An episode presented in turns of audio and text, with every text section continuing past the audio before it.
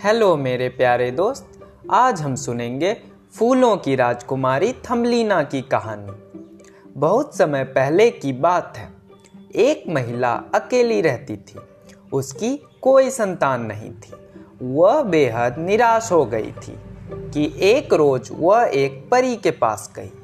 उस परी ने उसे एक बीज दिया और कहा, घर जाकर इसे गमले में लगा देना। उस महिला ने वैसा ही किया। जब वह सुबह सोकर उठी तो उसे बीज से सुंदर जादुई फूल टुलिप उग चुका था। टुलिप की एक पंखुड़ी अध खुली थी। उस महिला ने उस पंखुड़ी को चूमा तो वह पूरी तरह खुल गई और उसमें से एक बेहद सुंदर और प्यारी सी लड़की निकली। वह लड़की बहुत ही नाजुक थी, एकदम फूल की तरह।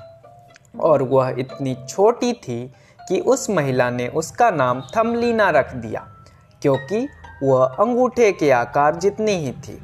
उस महिला ने कहा कि मैं तुम्हारी माँ हूँ और तुम्हें बहुत प्यार से रखूँगी। थमलीना भी बेहद खुश थी। वह फूलों के बिस्तर पर सोती और उसकी माँ उसका बहुत ख्याल रखती। एक रोज वह खेल रही थी। तो एक मेढक की नज़र उस पर पड़ी। उसने सोचा, यह लड़की तो बहुत ही सुंदर है। मैं अपने बेटे की शादी इससे करवाऊँगा। वह थमलीना को उठाकर ले गया।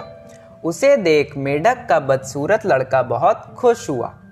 थमलीना को उन्होंने पास के तालाब के एक पत्ते पर रख दिया, जहाँ से वह चाहकर भी भाग नहीं सकती थी, और खुद शादी की तैयारियों में जुट गया।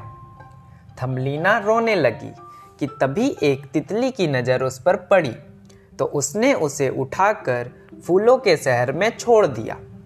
तितली थमलीना के लिए कुछ खाने का इंतज़ाम करने गई थी, और इतने में ही एक काले झिंगूर ने उसे देखा और उसकी खूबसूरती पर फिदा हो गया। लेकिन थमलीना ने उसे कहा कि हम लोग बहुत ही अलग प्राणी हैं। झिंगूर के दोस्तों ने भी कहा कि ये तो बहुत ही अजीब है, ये हमारी तरह सुंदर भी नहीं है। तो उन्होंने थमलीना को छोड़ दिया। थमलीना घर जाने का रास्ता ढूंढ रही थी और जंगल में भटकते भटकते वह एक बिल के पास पहुँची। बिल की मालकिन एक बूढ़ी चुहिया थी।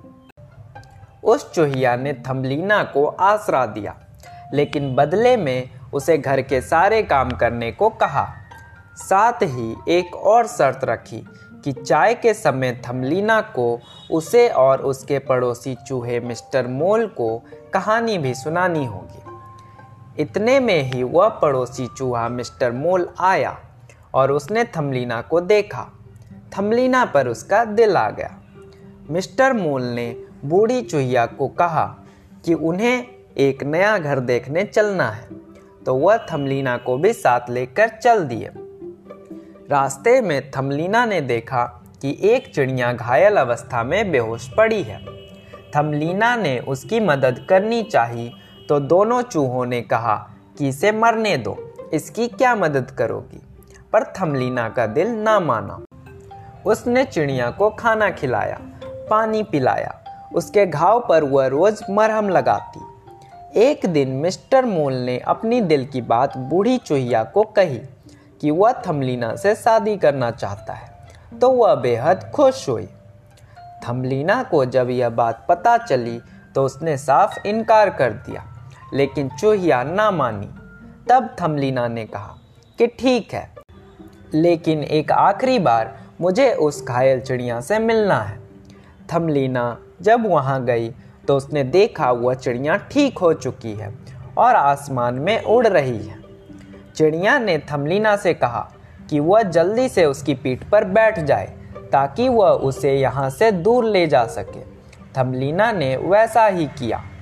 चिड़िया उसे दूर फूलों के देश में ले आई। थमलीना ने देखा कि वहाँ एक सुंदर सा राजकुमार है। राजकुमार ने भी थमलीना को देखा तो देखते ही उस पर मुग्ध हो गया। थमलीना को भी राजकुमार से पहली नज़र में प्यार हो गया। राजकुमार बड़े ही अदब से थमलीना के पास आया और अपना परिचय दिया कि मैं इस फूलों के देश का राजकुमार हूँ। क्या तुम मेरी रानी बनोगी?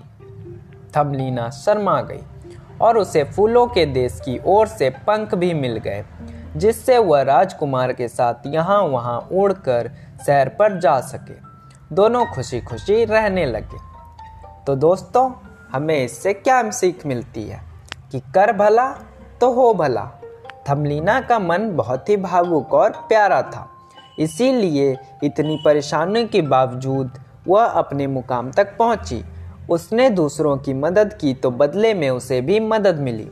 साथ ही उसने अपनी बहादुरी और समझदारी नहीं छोड़ी। धन्यवाद।